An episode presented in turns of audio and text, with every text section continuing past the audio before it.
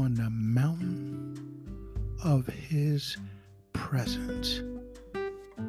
We serve a very watchful God, and many people will come and say, Come, let us go up to the mountain of the Lord, to the house of God of Jacob.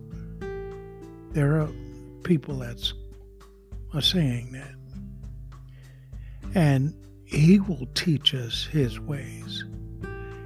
Even them I will bring to my holy mountain and make them joyful in my house of prayer.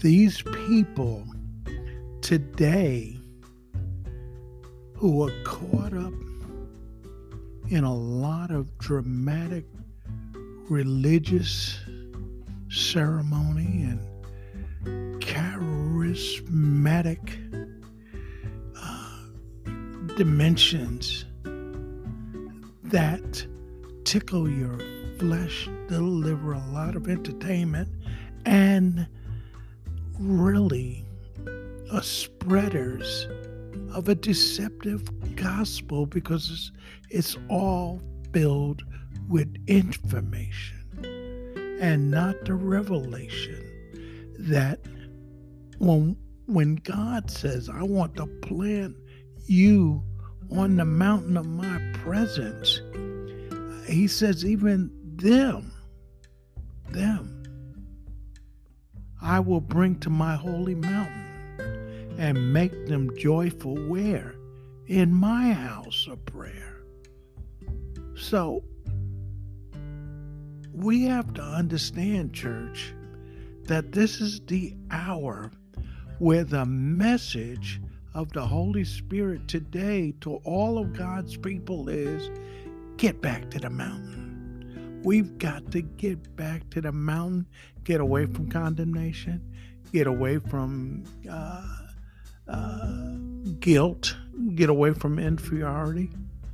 The message today, coming from a prophetic voice, is we've all got to get back to the mountain and get back into God's holy presence. Many are now or hearing that call and making time for prayer and seeking God. Others, however, go about their way, too busy with the details. And uh, they are too busy. They're too busy chasing misinformation. Uh, and they're not they're not really heeding this word. But you know, Isaiah saw both the glory of an awakened ministry and the tragedy of blind watchmen who are asleep. Isaiah saw that. And while some watchmen shake themselves and go back to the mountain of God to hear a fresh word from time to time, uh, others are lost in endless activities of self advancement. We, 24 hours ago, we are in a war, family.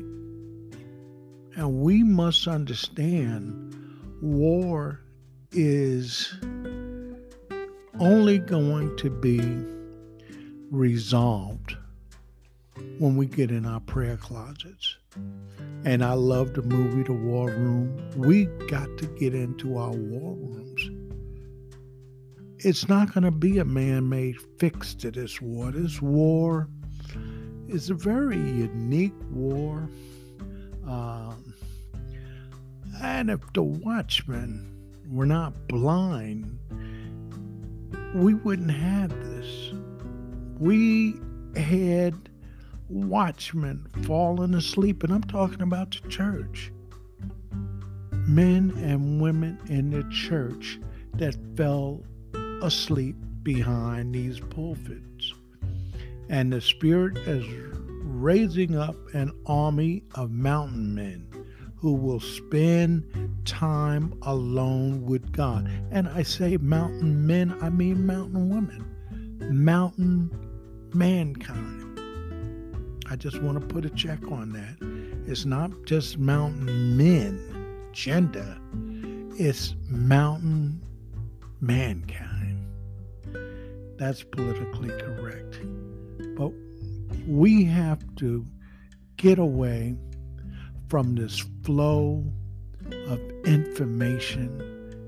Many things we're hearing now is misinformation, it's false information. We have got to get back in God's presence.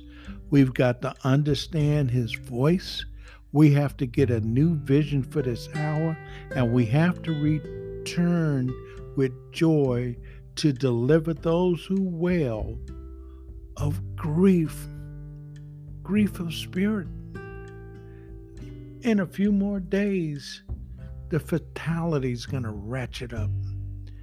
And it's not going to be pretty.